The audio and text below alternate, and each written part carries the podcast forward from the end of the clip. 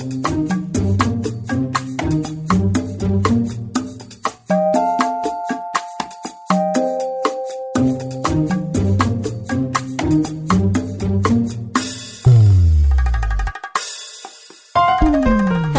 and welcome to the Gifted Life Podcast, where we have conversations about organ, tissue, and eye donation. I'm Lori Steele. I'm Joey Boudreau. I'm Sally Gentry. Are we all smiling? Let me see. Got big Everybody teeth. good? Yeah, Big old we're teeth. good. The crew back together for episode 97. Here's what's coming up, guys. What's your grief? Yeah, we all know grief is complex. Here on a podcast, we're going to try to break it down just a little further. And our mission today is to provide grief information to you. All good stuff, right? And we want people to hear about it. So, you listening, you right there, we need your help. Yeah, you know how to find us by now. You can find us, rate us, and subscribe. Find us on Apple Podcasts, Google Play, or whatever your favorite podcast app might be. on social media. Who's on social media, guys? Me, Oh, me, yeah, me, me. All hands are up, right? Kind of. So on Facebook, the, Joey, we got to work on that, boy. So on Facebook, the Gifted Life Podcast, guys, follow us there. Also Twitter and Instagram at Gifted Life Pod. Okay, are we ready to do this? Yes, indeed. Got believe so. friends coming on the podcast, episode 97. Here we go.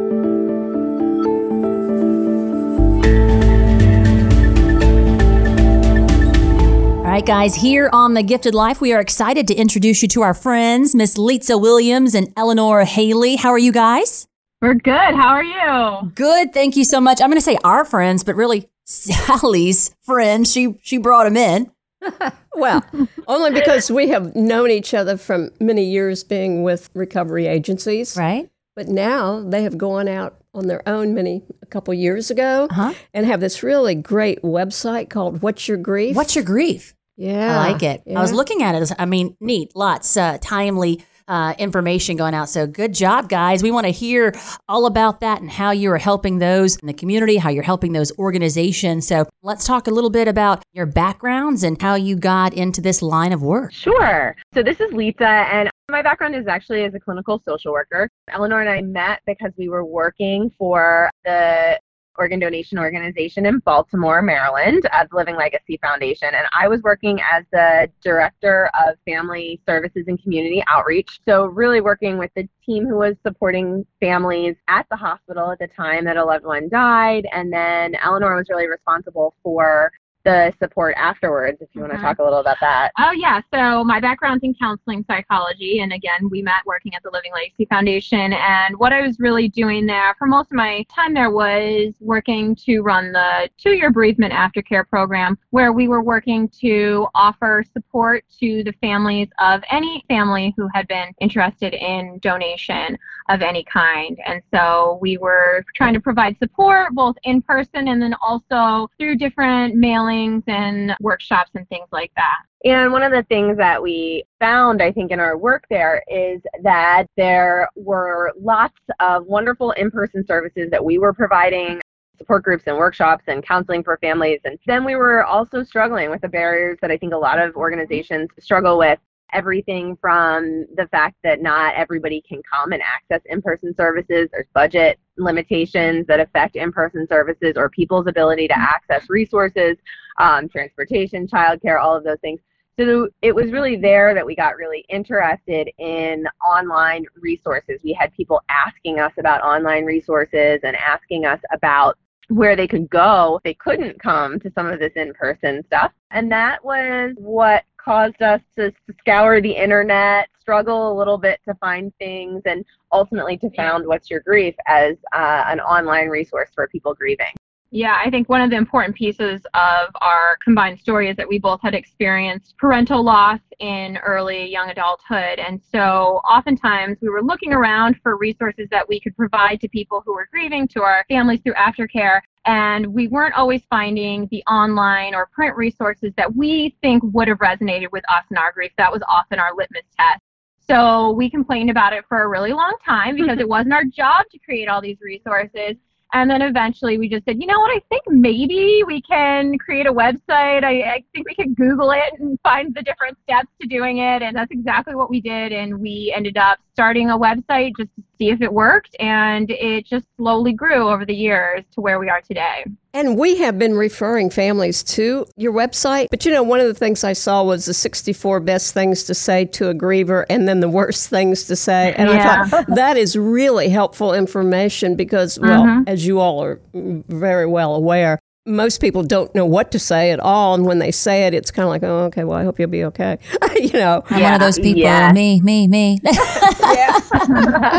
So, when you talk about doing trainings, you mentioned with other organizations, is this more out community type organizations or other organ recovery agencies or? combination of almost anything and everything. Actually, one of the things that we have been amazed by is how many different types of grief related organizations and other organizations are out there looking for training and information and resources about grief and bereavement support. So, certainly, a number of organ recovery agencies bring us in for trainings and to do things both with staff and with individuals who are grieving, but also we find that everything from hospices, a number of military organizations work with us who are oh, providing Oh, that's great. military grief support. Fallen Fire Heroes Foundation, who work with the families of firefighters who have died. We've worked with a number of substance abuse organizations, some that are doing advocacy work around overdose losses and who have been really interested in learning more about overdose grief, though they might be doing awareness on the prevention end Ah, they're really interested even understanding more about the grief and bereavement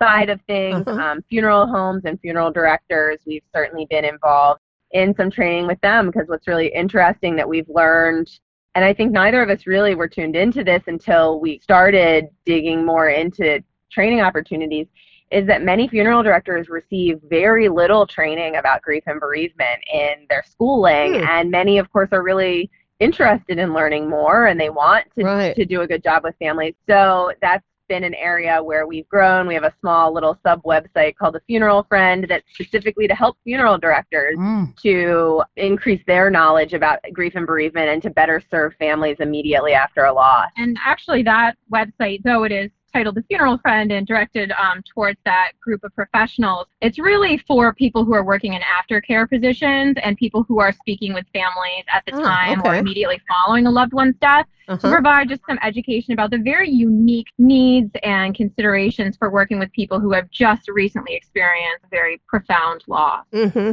And you know, when you were mentioning that funeral directors not, you know, having too much information, on all this, I know the number of nurses that I talk with that they have like maybe just one short course in you mm-hmm. know, psychology or you know Yes. how to how to ta- and they are not given the sort of information to know how to support families during that time. So that sounds like a great thing that y'all are doing there. Yeah, absolutely. We're lucky to still be involved actually with the Living Legacy Foundation through training also for physicians. So we still go in and we provide the training for fellows and physicians at Johns Hopkins on how to communicate brain death to families and how to help them to be able to better communicate end of life conversations in general, even around withdrawal support and things like that. Because you're right, nurses, physicians, unfortunately, there are a lot of people who are working with families at the time of a loss who, unfortunately, because there's so many things they need to know and learn, this uh, doesn't get the time and attention that maybe it, it needs or deserves. Yeah, well, that's great. I'm really glad to hear you all are able to do that. Yeah. So we um, here at the Gifted Life, obviously we're in the podcast world. That was new to us when we started uh, almost three years ago. Are you guys in the podcast world?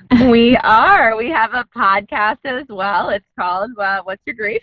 I feel like we must be friends now because like we're doing the same Yeah, thing. that's All right, podcast. It's called "What's Your Grief." What's your grief? Okay.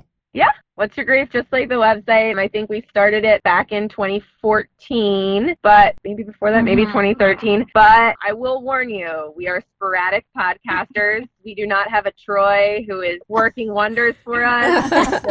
the two of us, a laptop and a microphone. So it's a, a labor of love, but we aren't as consistent as we would like to be. Our goal for 2019 is to get our podcast back on track. So come. somehow people keep listening and they keep emailing us and saying, "When's your next podcast um, so somehow people are listening despite the fact that we aren't the most polished. Uh, or maybe you can share this one, and then that'll Yeah. help you get over that new year. Yeah.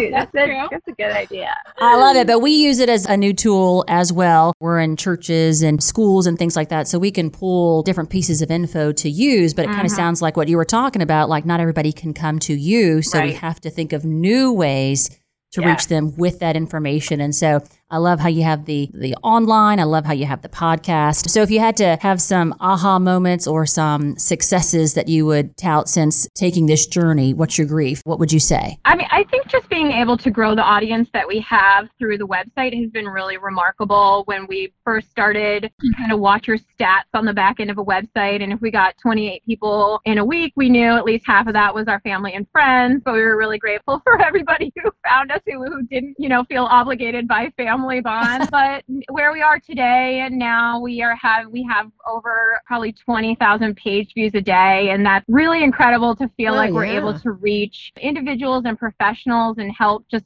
kind of normalize and validate this crazy experience of grief and grief of any kind. So I, I think if we had to tout one kind of accomplishment, that would be it. We have tried many different things that haven't stuck, but I think with this, it's it's been really amazing to watch it grow and, and to continue to where it is now. Do you also dive into children and, and grief as well, or is it more towards professionals, adults? No, we definitely have a lot on children and grief. We have a whole section on children and teens, and uh, we are very connected and work really closely with the National Alliance for Grieving Children. And we have a lot of grief centers that are geared towards children who Right. use our site as a resource for ideas for groups Mhm. and things that they can do with kids, but then also for parents to help them have ideas for how to communicate with their kids, activities they can do Mhm. with their kids, understanding grief at developmental stages for kids. We really look at our site as not focused on any one specific type of grief or Mhm. type of griever, Mhm. but trying to really catch as many different people and as many different aspects of grief as we can. We have about 550, I think, articles at this point. So Mhm. we really get into a lot of different areas of grief. And one thing we really have prioritized has been keeping the aesthetic and the feel and the and the dialogue very accessible and relatable.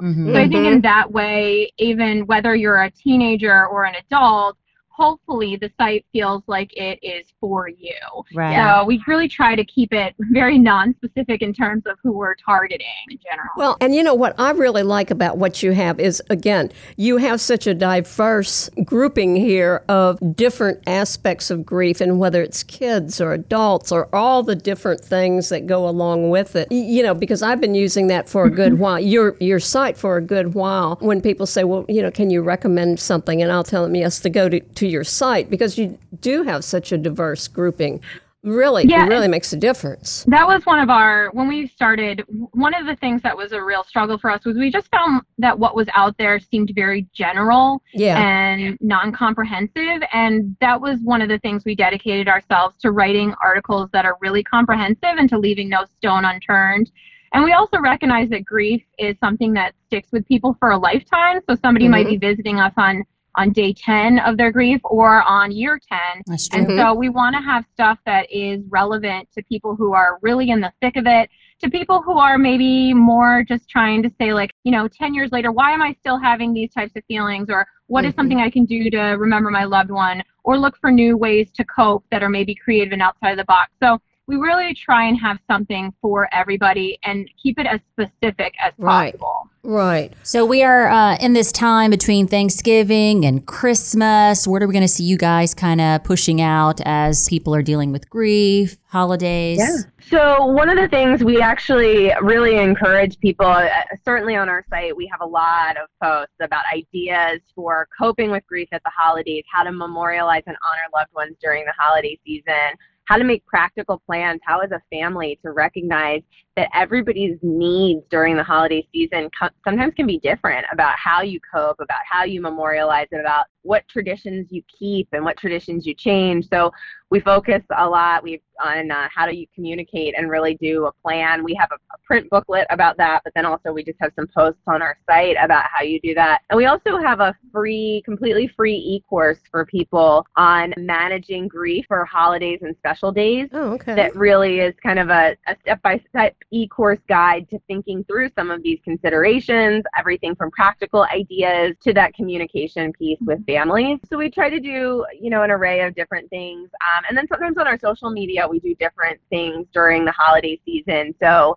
We've done things like gratitude challenges around the holiday season. We're encouraging people to focus, though the, the, grief can be overwhelming during the holidays, to focus mm-hmm. on the mm-hmm. things that we are grateful for. We also periodically during the year do photo challenges on Instagram um, where we'll do prompts about encouraging people to take grief and share grief related photos. And so that's something that sometimes we do around the holiday season or different holidays. Oh, so, I like that. Yeah. So we try to, you know, again, a little bit of different things for everybody. We've got some ideas around that that are craft related. Um, we have an idea on making memorial ornaments and, you know, some other things mm-hmm. that we encourage people to look into maybe as a family that they might want to do together. And we hope that by having some different approaches to the holiday season, whatever somebody's grief style is, they'll find something that works for them. And we encourage individuals, especially, but also professionals, to, at the very least, if they're on Facebook, to kind of come over and like our page because we will be doing things like Facebook Lives around the holiday just to talk about some of the difficulties and ways to manage grief. And we'll have some opportunities to do more kind of video type of things where people are able to sort of maybe if they don't want to read a resource or read an article, actually just kind of tune in real quick to a Facebook Live and see if there's anything useful that it has to offer them. Wow, I think you all are offering an absolutely wonderful service to all these different types of people out there that, that really can access you regardless of what their ways of getting to you might be. That's our goal, so thank you. We, we, hope, we hope, that's working. It's working. So I, I, like that you said, you know, things are online. I like that you said social media. A lot of times I won't vocalize what I'm looking for. Like, a, let me do some research first before I go out so that I don't have to take that step sometimes. So I think the anonymity yeah. is good too that I can go and, and look. Yeah. Uh, we talked to Sally one time too about on the podcast about social media. How do you think that kind of plays in when somebody's grieving? Do you see it could be a, a positive or what's your thoughts on that? I think that we, we hear a lot of times people talking about how it can make grief harder, but I also do think we exist in the online space.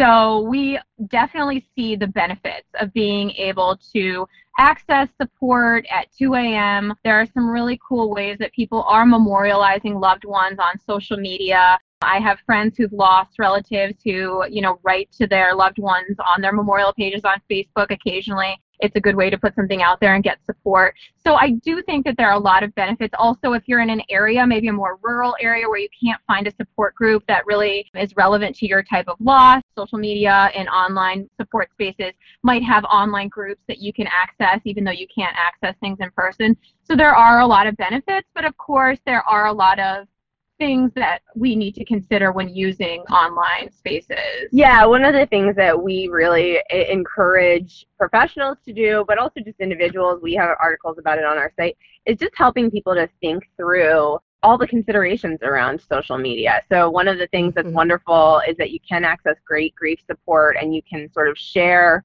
and connect with people through social media in a way that didn't exist before. But there is a level of vulnerability that comes there. When you put yourself out there, you open yourself up to feedback that you that's true that might mm-hmm. not be the feedback that you wanted or hoped for it might not be the support that you wanted or hoped for um, and there's sometimes a loss of control that can come with social media and we mm-hmm. see that as well where maybe information gets spread more quickly or in different ways than expected or people are sharing things on memorial pages that some people are comfortable with and other people aren't comfortable with so there's always you know like with so many things with the good comes the bad and we mm-hmm. have to i think mm-hmm. just be aware of both the benefits and the consideration and mm-hmm. I think especially around the holidays, we want to be mindful of how social media is impacting us. In some ways, it might be uh, the way that you connect with family and friends who are far away from you. But in other ways, it might be really overwhelming to see photographs of other people's seemingly perfect holiday celebration yeah. and feel like your holiday is changed or maybe somebody very important is missing.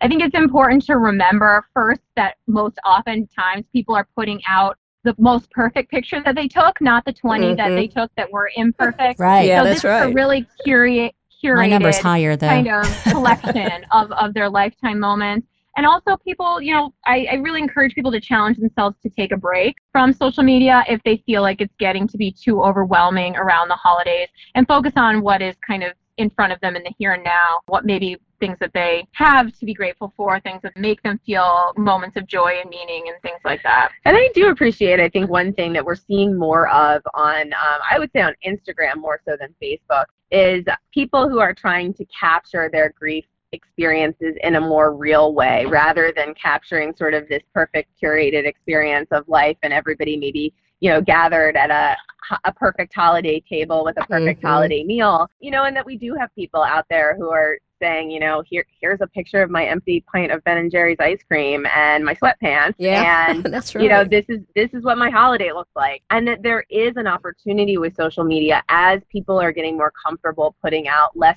curated and more honest experiences. I think for people to feel a little bit less alone. And I think when we mm-hmm. share things like that, like the uglier pictures of you know piles of undone laundry and the you know the things mm-hmm. that people face that they're not normally sharing on their social media there is this moment of connection and something that takes away a little bit of that isolation or that feeling mm-hmm. of like, mm-hmm. oh God, I thought I was the only one, mm-hmm. you know, mm-hmm. with a, a, mountain of undone laundry because I just am struggling so much to get through the day. And that if we can do more of that on social media spaces, that I do think there can be a real benefit. I think that's good. All interesting. Sometimes I, I see families post a lot about their loved one, especially around the the anniversary date, and then they apologize for yeah. having said so yeah. much. And so I see those conversations go. So I think those tips are are good, but I think it's healthy for them to post. Like that's their oh, personal page. That's what's on their mind. Mm-hmm. Yeah. Um, you know, at that time, especially depending on what time of year it is. And I know it's a hard time right now. Yeah, definitely. I, I think that that's the way many people are reaching out to get support nowadays is by posting something online and so mm-hmm. it fills a need, and I, I, I absolutely think that it can be very healing and beneficial for many people. And it can be a place to educate. I think we hear people say a lot, you know, thank you so much for your articles, not just because they've helped me in my grief and to understand my grief, but because I share your articles on my Facebook page with hope that people in my support system who aren't grieving might read them and better understand grief and loss or my experience and mm-hmm. that if mm-hmm. we can spread the word and help people to better understand grief that then we'll all as a community and a society be able to better support one another in mm-hmm. grief all right so if folks are listening they haven't been to your site yet uh, would that be the place where you'd send them or or would you send them to a facebook page or where would you think their one-stop shop would be? I would I would if they really truly wanted to connect with us, I would say go to our website and subscribe to receive our articles via mail because we um email, not mail. we're not we're not snail mailing anything. um because every new article we write goes out and then also we do a newsletter once a month. It ends up being like one email a week. But I would also, whatever social media platform they're on, I would say primarily if they're on Facebook or Instagram, we definitely recommend that they come connect with us because we do share a lot of things there that don't get shared on the website. Some of the initiatives we do, like the photo challenge that we do on, we've done on Instagram, and we may do a little thing over the holidays as well. We'll share that there, but it might not get shared in an article on the website. So I would recommend also if, if people are on Instagram and Facebook in particular that they just follow us. It's not, you know, just just click the like button and move on with your day and maybe something that shows up in your feed will be helpful. Cool. And it's all under um, What's Your Grief? Yep. Everything on all the platforms is under What's Your Grief. We're also on Twitter, on YouTube, and on Pinterest. Yeah. Well, I, for one, am going to be listening to your next podcast. Okay. All right. Well, we will. We'll get on that. We're going to get on it. awesome. Great information. We appreciate it. Sally was telling us how wonderful you guys are, the resources that you provide, and we just had to share that with those who follow us on the Gifted Life. So we appreciate your time. Thank you, ladies. Thank you. Yes. Thank you very so gl- much. So glad we were finally able to catch up with one another, and this is really going to be a great resource for many of our listeners and our families also. So thanks. Oh well, thank you for sharing and letting us come and speak with you for a little bit. Yeah, absolutely. And thank you for all of the amazing work that you do in organ and tissue donation, obviously, for us, it's something we um, hold near and dear. So, though we're not in the OPO world anymore, we appreciate so much the great work that you guys do for donor families.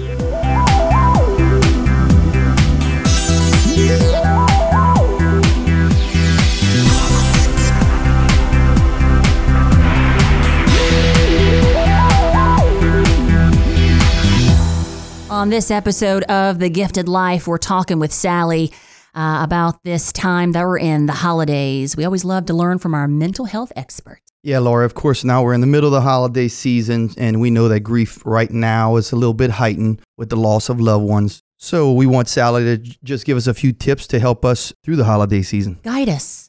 I'll be glad to. Yeah. You know, it's very difficult during the holiday season to begin with because there's a lot of pressure on all of us to remain pleasant and upbeat and, and pretend like we're really happy with, with everything that's going on. But, you know, holidays are always a time for joy and happiness, especially for folks who are dealing with the sudden death of a loved one. And so grief does rob you of emotional and physical energy. So you might just want to think about lessening your involvement in holiday activities. In other words, don't expect too much out of yourself and realize you're doing the best that you can.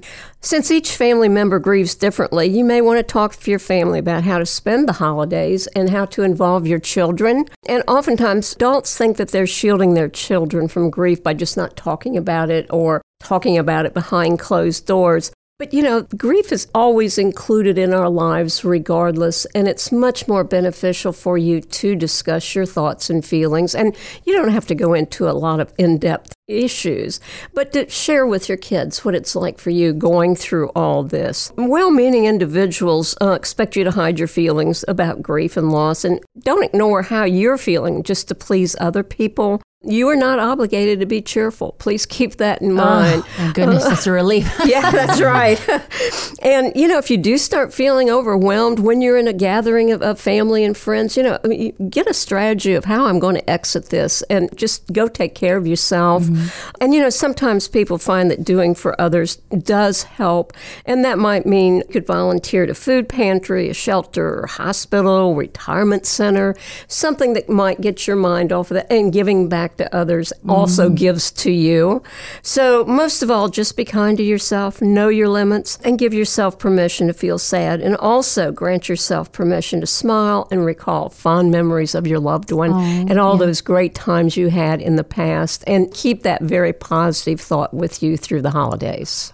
My sister and I just had this conversation because we say when the weather changes, when it starts getting colder, it's almost like this depression wave Yeah. comes in Yeah. um, because we have had a lot of loss and we just sleep like we just need to take a nap. We need to go to bed mm-hmm. earlier. Mm-hmm. And then once we kind of get over that, then we're able to do those things Yeah, that you talked about absolutely. and, and get involved kind of thing. But it was like, man, as I get older, I'm like recognizing like, okay, here comes the fall. Oh, when that uh-huh. cold weather snap comes, I'm going to go into hibernation for a weekend. But the good thing about that is that you're recognizing it. Many Mm-hmm. times people don't and think there's really something wrong with them. But once you begin to understand, I know what's getting ready to happen here. So I can expect this from myself. I think that makes a big difference. Yeah. Now that we recognize and we're talking about it, we have Yeah, the children right. running around. Everybody's excited for the holiday. So, yeah, I get that. I like Yeah. that, Sally. Thank you so much. If you have a topic you want Sally to cover, info at thegiftedlife.org.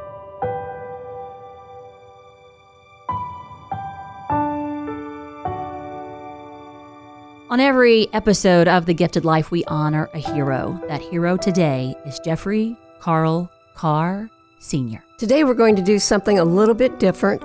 Donor families submit squares in honor of their loved one for our donor family quilts. And today the story comes from Jeffrey's family. Jeffrey's family sent in a beautiful quilt square with a bunch of symbols on them representing things that he enjoyed. The symbols on his quilt block represent his love of motorcycles, Batman, horses, and basketball. The vibrant red heart shows his love for people. Jeff was a high school graduate and attended college. Batman was his emblem of self. Even his motorcycle had the emblem. He owned a horse and loved to attend and ride at the trail rides of all the other clubs. He also was a motorcycle club member. He was an active member in his church, coached basketball teams, and his last group of teenagers was very successful. He was Uncle Jeff to young people, their mentor, a loyal and dedicated employee, never met a stranger. He was a loving, caring, kind, and dedicated father, son, brother, and friend. Really is beautiful. Guys, you want to see it? Go to our heroes page at lopa.org. And now we pause to say thank you to Jeffrey for the gift of life.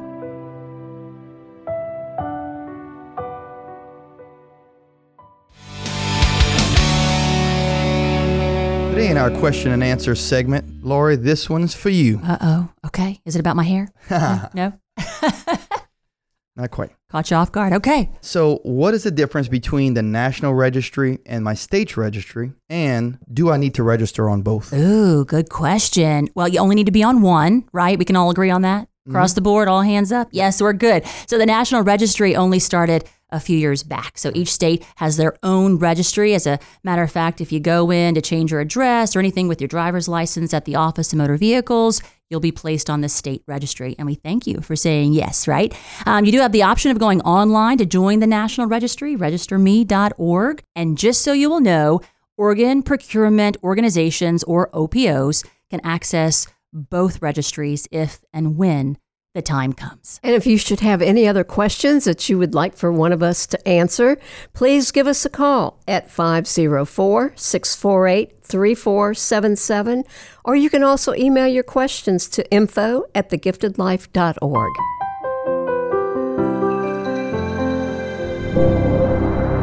And that'll do it for episode 97 of The Gifted Life. We received a lot of great information from Litsa and Eleanor, and we're really glad we had them on the podcast, and we hope you enjoy listening to them also.